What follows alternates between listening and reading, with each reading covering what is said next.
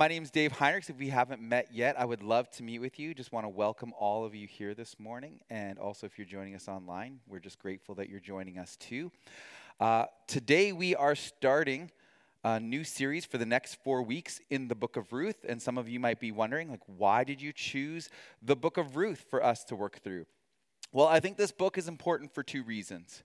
First, the book of Ruth focuses its attention on God's activity in the lives of women, specifically Ruth and Naomi, who are wonderful models of faith for all of us.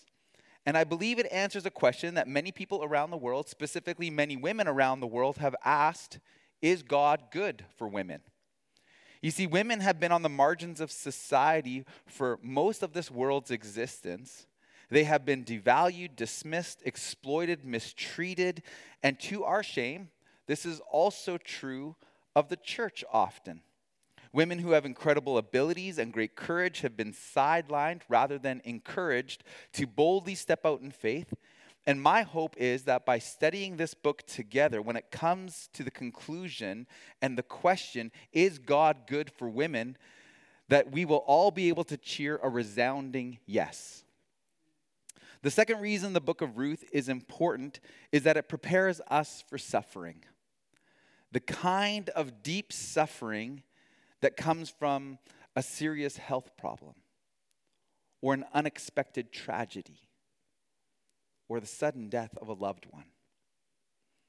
We live in a culture of comfort that attempts to condition us to reject anything that causes pain and suffering and to label that as bad and wrong we try and shelter ourselves and those we love from experiencing any sort of rejection and the idea of denying ourselves something that would bring us happiness or pleasure seems barbaric in our society. But this idea that the good life can be had here and now and experienced without opposition, pain, or suffering, this flies in the face of what the Bible says is the path to true flourishing and peace. Jesus said, Whoever wants to be my disciple must deny themselves and take up their cross daily and follow me. For whoever wants to save their life will lose it, but whoever loses their life for me will save it.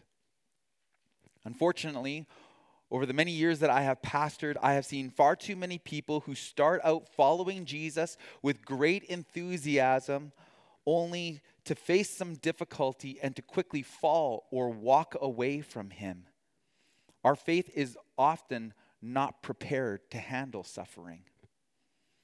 But in the book of Ruth, we learn from Naomi and Ruth how God uses suffering to open our eyes to see more of Him than we would be able to see in happier circumstances and that suffering is a sacred meeting place between God and his child, where faith is fighting to survive even when God's goodness gets called into question. So, if you have your Bibles, I would encourage you to turn with me to Ruth chapter 1, where we will see how God is sovereign even in our suffering. Now, we're going to be doing something a little bit different than I normally do. Normally, I would start off the sermon, I would read the entire text, but this time we're going to handle it in chunks and look at it that way. Beginning in verse 1, it says, In the days when the judges ruled, there was a famine in the land. So a man from Bethlehem in Judah, together with his wife and two sons, they went to live for a while in the country of Moab. The man's name was Elimelech his wife's name was Naomi, and the names of his two sons were Mahlon and Chilion. They were Ephrathites from Bethlehem, Judah, and they went to Moab to live there. So, verse 1 sets the context for our story, saying that it took place in the days of the judges when they ruled, and there was a famine in the land. Now, the period of the judges was the time between the death of Joshua, who commanded Israel's army in, con- in the conquest of the promised land, and the coronation of King Saul, who eventually becomes the ruler over Israel. Now, the book of Judges is described as an era full of frightful social, political, and religious chaos.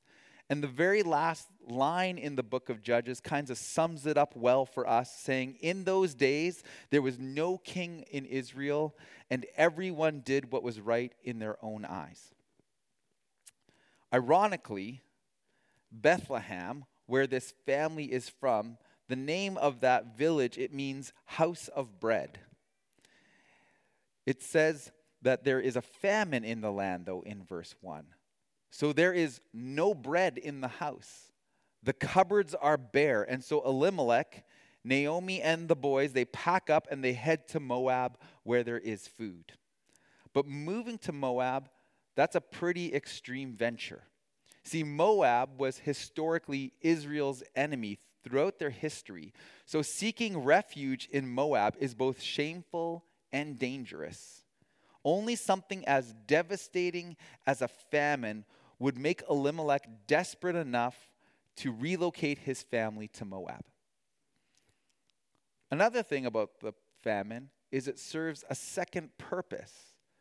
For the ancient Israelites, who are this story's original audience, the famine would have served as a reminder, bringing to mind how the patriarchs, Abraham and Isaac, also left their lands because of famines. And in both of those accounts, Yahweh uses a famine and the subsequent move to eventually bring about blessings for his people. And so the readers would have seen this famine and this move that would have brought those things to mind, and they would be wondering to themselves, what does God have in store for this family? Another feature of this book is the significance of names. The meaning of names, name changes, even the absence of names are all important in this book. Elimelech's name means, My God is king, or Yahweh is king. And with a name like this, the audience would be anticipating how God, who is the king of the universe, is going to display his supremacy for this family in their difficult circumstances and how he is sovereign over their suffering. Let's see how. Verse 3 Now Elimelech, Naomi's husband, died, and she was left with her two sons. They married Moabite women, one named Orpah, the other Ruth, and after they had lived there about 10 years, both Mahlon and Kilion died. And Naomi was left without her two sons and her husband. This is not how the audience would expect this story to go. Where is God in all of this? Shouldn't God have protected them like he did with Abraham or preserved this family like he did with Isaac? And if Yahweh is king, as Elimelech's name declares, it doesn't seem like the king has a plan. Or if he does, it seems like it's gone off the rails. What's worse is that after Elimelech dies, Naomi had her hopes raised her sons married. And we all know what marriage means grandchildren. At least it does in ancient Jewish marriages. And grandchildren, specifically baby boys, would have meant that this family still had a future. Male offsprings not only preserved a family's name and estate, but in ancient Israel, male descendants they anchored their ancestors to their place in the nation and in history. Without a male heir, Elimelech's family hovers precariously on the brink of extinction. And in Israel, there is no greater tragedy than for a family just to cease to exist. But 10 years of marriage pass for Naomi's sons and daughter in laws, and there are no grandchildren to dote over. There is not one grandson to carry on the legacy. These couples would have started trying conceiving from the honeymoon night on. So it's apparent to the readers that both Ruth and Orpah are barren after 10 years of trying.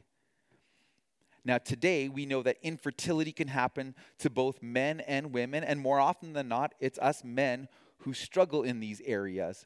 But in ancient cultures, infertility was always assumed to be the woman's fault.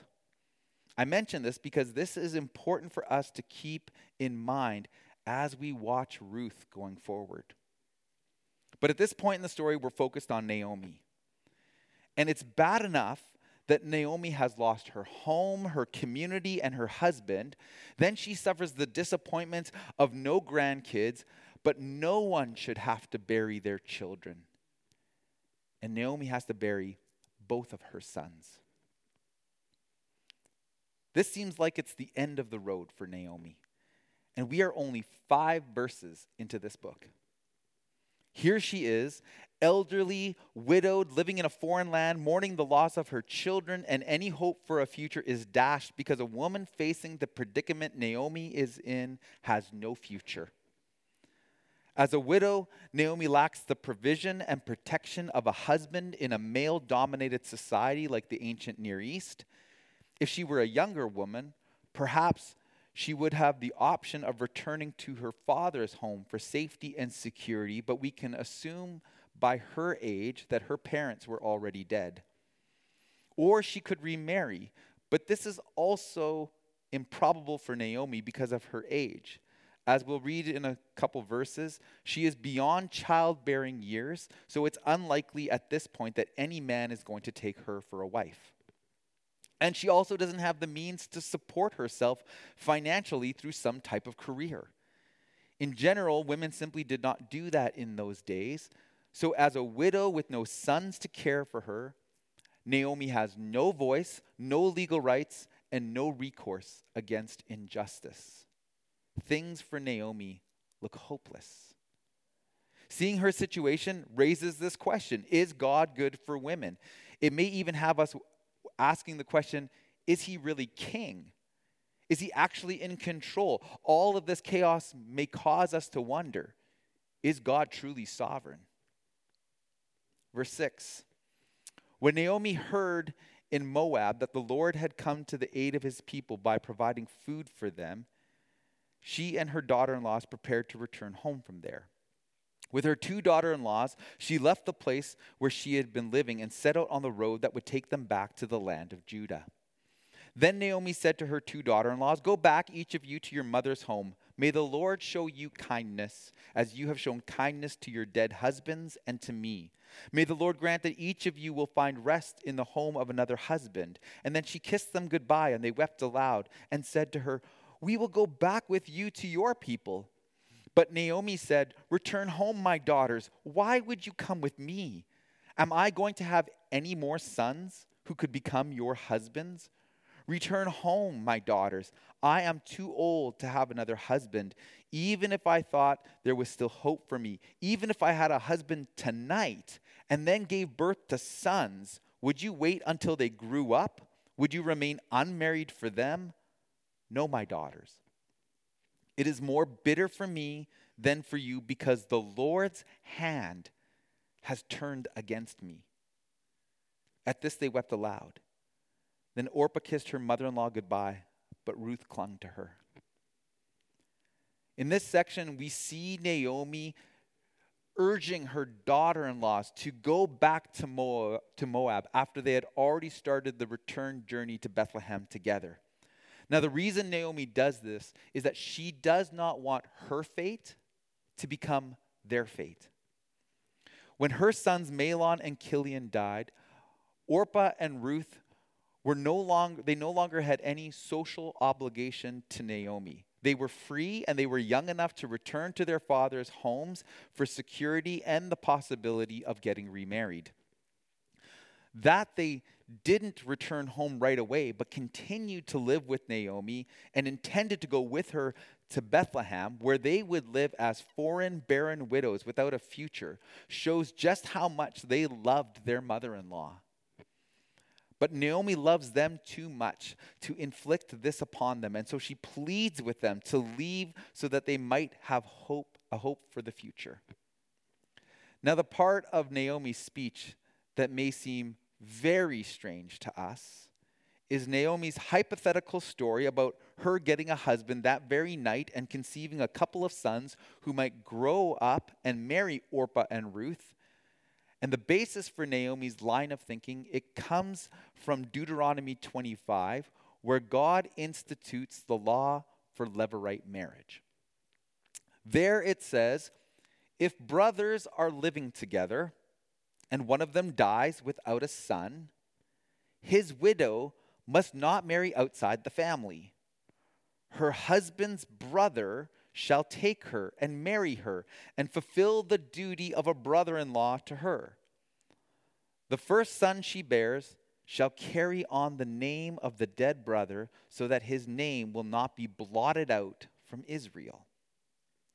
You see, by producing a male heir for a dead brother by his widow, the dead brother's legacy would continue to live on rather than being annihilated, like what has happened with Elimelech. But beyond the weirdness and the ickiness that this ancient law causes many of us to feel, this was actually a very compassionate law. Aside from preserving the family line, this law was instituted so that women who had no rights, no protection, or income would not end up in the very situation that Naomi finds herself in here. This concept of levirate marriage is an important one throughout this entire story. As the theme introduced to us in this section, uh, another theme that is introduced to us in this section that's important is the word that is translated by the NIV as kindness. In Hebrew, it's the word chesed. Naomi uses this word in verse 8 when she blesses her daughter in laws, praying that Yahweh would show them chesed just as Orpah and Ruth had shown their dead husbands and her this kindness. And though Hesed can mean kindness, it also implies loyalty, reliability, and compassion. I love how commentator Carolyn Custis James describes it, saying, Hesed sums up the ideal lifestyle for God's people. It's the way God intended for human beings to live together from the beginning. The love your neighbor as yourself brand of living, an active, selfless, sacrificial caring for one another that goes, be, goes against the grain of our fallen human natures. Hesed is not driven by duty or legal obligation, but by bone deep commitment, loyal, selfless love that motivates the person to do voluntarily what no one has a right to expect or ask of them. They willingly pour themselves out for the good of someone else. It's the kind of love that we see most fully expressed in Jesus. Chesed is the gospel lived out. You see, according to Naomi, Orpah and Ruth did far more than just show her some kindness. They sacrificed their own well being in order to show love and loyalty to Naomi. And they were willing to go even further in showing her Hesed by returning with her to Bethlehem. However, however much Naomi would have been comforted by having these two amazing daughter in laws return with her, she wouldn't dare repay their Hesed by allowing them to, her fate to become theirs.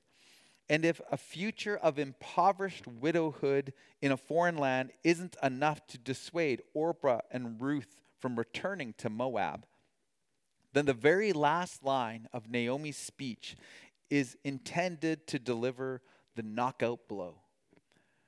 She says to them, It is more bitter for me than for you, because the Lord's hand has turned against me. The Lord's hand has turned against me. God is against me. What better argument is there to make for staying, for making staying in Moab attractive? If God is against Naomi, then Ruth and Orpah don't want to be anywhere near Naomi. Naomi's words reveal to us that she holds God responsible for all of the terrible events that have happened in her life so far the famine, the death of her husband, the infertility of her daughter in laws, and the death of her sons. According to Naomi, Yahweh's hand is behind it all. Later in the chapter, Naomi, whose name means pleasant, will double down on her indictment against Yahweh. After arriving back in Bethlehem, it says in verse 19, the whole town was stirred, and the women exclaimed, Can this be Naomi? Don't call me Naomi, she told them. Don't call me pleasant. Call me Mara, which means bitter. Because the Almighty has made my life very bitter. I went away full, but the Lord has brought me back empty. Why call me Naomi? The Lord has afflicted me. The Almighty has brought misfortune upon me. If uh, we're not able to keep the slides to the right one back there, can you just make it blank rather than leaving the wrong slide up there? Thanks. This idea of levirate marriage, it makes us un- it makes us uncomfortable for some of us, right? But Naomi's accusations against God, for many of us, make it's absolutely disturbing. We're happy to give God the credit when good things happen to us in our life. You get that school scholarship, hallelujah, right? Get the job or successful surgery, praise the Lord. But what do we say when bad things happen? We tend to say, that was bad luck, human error, or the devil did it, as if God isn't in complete control, or as if he is vulnerable to the whims of these other forces. What do you and I do with Naomi's accusations against God? And it's not just Naomi. For many Christians, when bad things happen to them, they ask hard questions. But sometimes they come to wrong conclusions. In her 2014 Huffington Post article entitled, I was a hardcore Christian, but this is why I lost my faith, Jessie Gullum, who suffered a heartbreaking assault while visiting in Vancouver, she writes, The question, where was God, kept on asking itself to me as I tried to process what had happened. God is supposed to love me and protect me and keep me from harm. This is what I'd been taught. But I reasoned two things to answer my question about where was God when I was in Vancouver. God either was present and there and did nothing about it, or God was not there and does not exist. It's easier for me to think that God does not exist than to think that God was present and did nothing. A God who is present and does nothing is not all powerful and is not all loving. And I simply cannot forgive a God who stands by and watches while people get hurt after he promised to protect people. If I had the power to stop something bad happening to someone I loved, I would do everything I could to stop it. Of all the times in my life that I needed God, God was not there. This is where I stopped believing in God. I would rather think that God simply does not exist than think that God abandoned me. You can hear the pain and the anger in what Jesse has written. What happened to her was horrible. And she says it causes her to come to this conclusion that God must not exist at all because she cannot see how a good God can still be sovereign while she suffers. But this is a major theme in the book of Ruth, and it's what theologians call providence. Providence is the Christian understanding of how God rules the universe. According to the Bible, God didn't just create the universe and step back and let it run on its own or leave it to chance or to natural causes or even our human desires. Rather, God has entered into a relationship with what He has been made, and He continues to play an active part governing it all. He is at work moving things so that everything eventually turns out according to his will. The Bible says that God has all power and all authority, and as Naomi suggests, he is ultimately, at the end of the day, responsible for everything, even our suffering. Lamentations 3 says, Is it not from the mouth of the Most High that both calamities and good things come? Or in 1 Samuel 2, the Lord brings death and makes alive. He brings down to the grave and raises up. The Lord sends poverty and wealth. He humbles and he exalts. So, if God is sovereign over it all, good and bad, it does raise for us a couple of questions. First of all, does God create evil? Second, if God is sovereign over everything, do we still have free will? The book of Job helps us to answer the first question Does God author evil? The answer is no. God is good and he's holy. In Job, we read how Satan approaches God and seeks permission from Yahweh to harm Job. So it's Satan who is the author of evil and opposes God, who is the creator of all that is good. But to be clear, Satan is not equal to God. He has to get permission from God.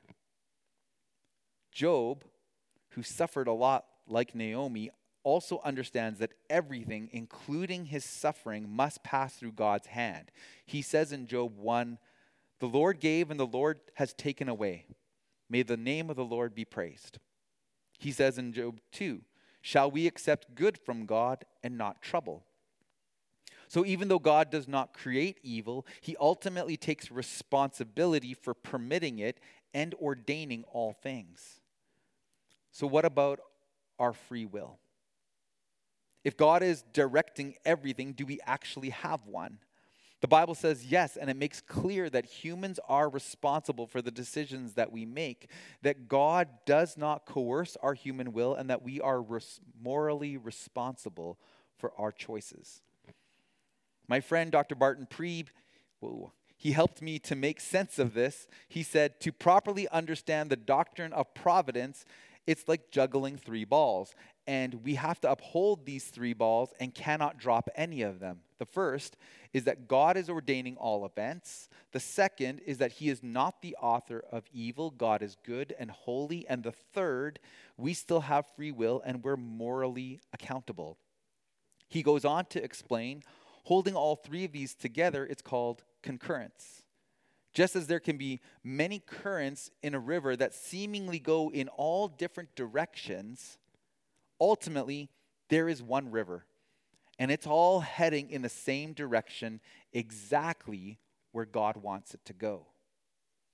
There's one story in the Bible that has helped me to understand God's providence more than any other. It's the story of Joseph, who as a boy was sold into slavery by his brothers, but eventually ended up as a governor over Egypt.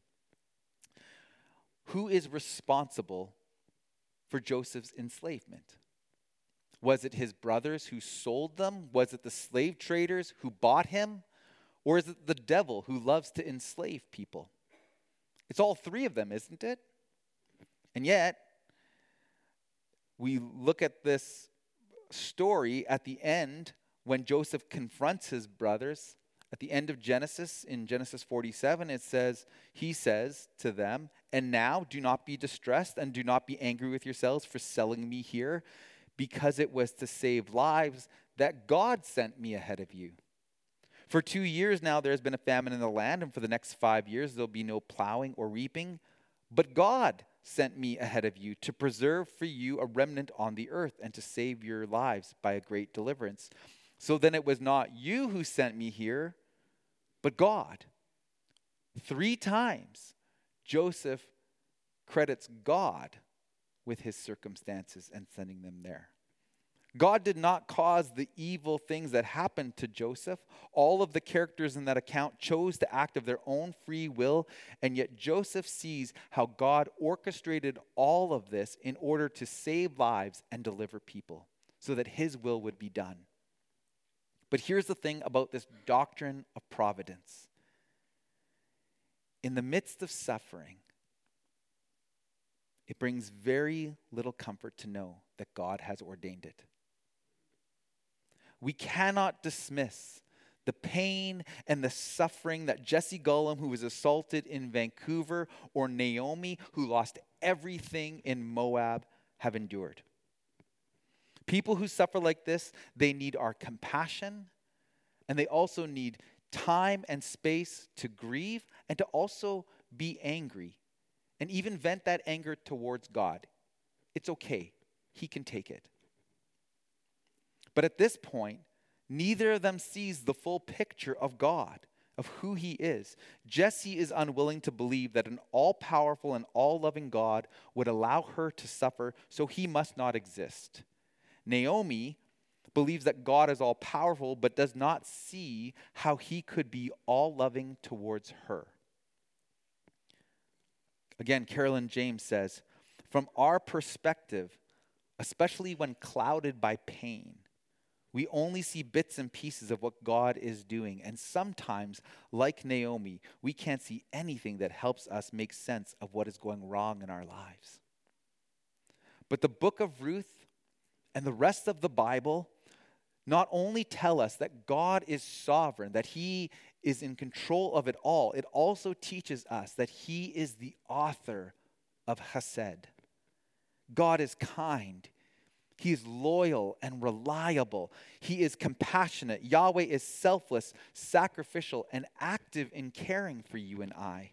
And his Hesed, it's not driven by duty or obligation, but by selfless love that motivated him to do voluntarily what no one had the right to expect or ask of God. He willingly poured himself out for our sake. Of course, I am speaking about God's Hesed expressed in Jesus and in his death on the cross. Jessie Gollum identified herself as a hardcore Christian before she wrote the words, I simply cannot forgive a God who stands by and watches while people get hurt after he promised to protect people. She says, If I had the power to stop something bad from happening to someone I loved, I would do everything I could to stop it. But even as my heart breaks for Jesse and what she experienced, I want to respond to her. Don't you remember the gospel, Jesse? You said you were a hardcore Christian. Don't you remember? God did not just stand by and watch someone he loved get hurt. He sent his one and only Son to die. And though he had the power to stop Christ's crucifixion, he did not. Who is responsible for Jesus' death? Was it the Jewish mob and leaders who were jealous of him and handed him over? Was it Pilate or the Roman guards who crucified him? Was it you and I who, who've sinned and rebelled against God? Wasn't it all of us? But the gospel says that God was the one who is ultimately responsible for Christ's death. God had his son, the son he loves, crucified, and he did not stop Jesus' death. He ordained it. In Acts 2, Peter says, Jesus was handed over to you by God's deliberate plan and foreknowledge, and you, with the help of wicked men, put him to death by nailing him on the cross. But God raised him from the dead, freeing him from the agony of death because it was impossible for death to keep its hold on him. Therefore, let all Israel be assured of this God has made this Jesus, whom you crucified, both Lord and Messiah. See, the life death, and resurrection of Jesus, it is our clearest picture of how the sovereignty of God and His Hesed, they always go hand in hand. If God can take the most evil event in all of history, the crucifixion of the Son, and use it for the salvation of the world because He loves us can we not trust that He will also use our troubles and difficulty for His good purposes as well? In Romans 8, it says, And we know that in all things, God works for the good of those who love Him, who have been called according to His purpose. God works for the good, His good which also happens to be our good and the good of this world. And by the end of this book of Ruth, it will become obvious how God has not only works Naomi's suffering out for her good, but he actually works Naomi's suffering out for your good and for my good. I love that verse from Romans that says, God works for good uh, all things out for good for those who love him. But that is not the verse that we should be quoting to people who are experiencing the agony of fresh pain and suffering. It's actually a better verse in Romans 12, Paul offers us. He says, Rejoice with those who rejoice, and mourn with those who mourn. You know what this sounds like to me?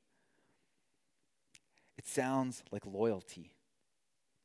It sounds like chesed, sticking with someone through thick and thin. And this is just what Ruth does for Naomi. Verse 14 Orpah kissed her mother in law goodbye, but Ruth clung to her. Look, said Naomi, your sister in law is going back to her people and her gods. Go back with her. But Ruth replied, Don't urge me to leave you or to turn back from you. Where you go, I'll go. Where you stay, I will stay. Your people will be my people, your God, my God. Where you die, I will die, and there I will be buried. May the Lord deal with me, be it ever so severely, if even death separates you and me. When Naomi realized that Ruth was determined to go with her, she stopped urging her. So the two women went on until they came to Bethlehem. Ruth is absolutely amazing. Not only is this one of the greatest examples of chesed in the entire scriptures, but I believe that, that Ruth shows incredible faith in Yahweh here at this moment. Not only believing that God is sovereign in suffering, and let's not forget, Ruth is suffering too. She's lost a husband. She thinks she has no that she can't have children. She's just lost a beloved sister-in-law who returned to Moab. But unlike Naomi, Ruth has not allowed her pain to cause her to doubt God's goodness. Ruth throws her lot in with Naomi here, but also with Yahweh, ultimately putting her future in his hands when she says, May the Lord, Yahweh, deal with me, be it ever so severely, if even death separates you and me.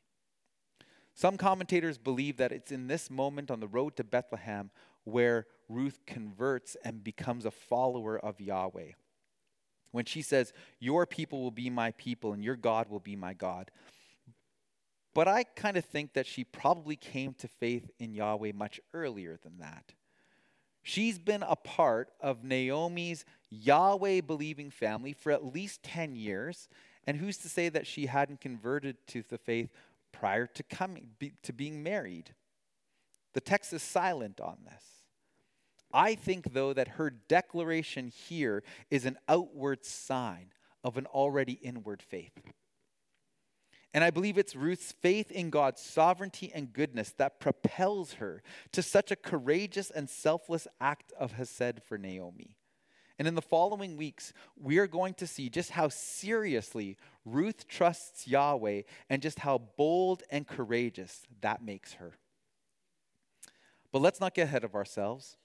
Ruth's not the focus of chapter 1. Naomi is, and Naomi can only see how the Lord's hand is against her. In verse 21, she says, I went away full, but the Lord has brought me back empty. Is that true? Is she empty? No. She's got Ruth, right? I know how grief can often blind us from the people and things that God used to display his kindness towards us. And though God is sovereign in Naomi's suffering, he is also the one who is responsible for providing her with Ruth. Again, Carolyn James says, when we dust for God's fingerprints, we more often than not come up with the prints of one of his image bearers. The verse the last verse of this chapter 22, it ends with a bit of chronological information, just a bit of a cliffhanger here. It says, they returned from Moab, arriving in Bethlehem as the barley harvest was beginning. What a coincidence, right? They just happened to arrive home just in time for the barley harvest. I hope by now that we see that none of this is a coincidence, but rather, this little note should leave us expecting more. More of God's providence, but also more of His chesed. At the beginning of this message, I said that the book of Ruth addresses two important issues. First, the question is God good for women? At this point in the story, we might say, well, Dave, I don't know. I think the jury might still be out on that one. But I think the fact that there is an entire book that is devoted to the issues of widowhood, infertility, and the marginalization of women should tell us just how seriously God takes his daughters. And I don't want to give away any spoilers, and you're always encouraged to read further ahead in your Bibles. And if you do so, or join us in the coming weeks, you'll see how God's purposes for humanity are riding on the shoulders of these two women that the world has all but forgotten. The second issue the book addressed is preparing us for suffering. We see from Naomi's story that they that we are not in charge of the journey that we are on. But like Ruth, we can hold on to the belief that somehow God's good purposes are bound up in everything that has happened to us along the way, even our suffering, maybe especially in our suffering.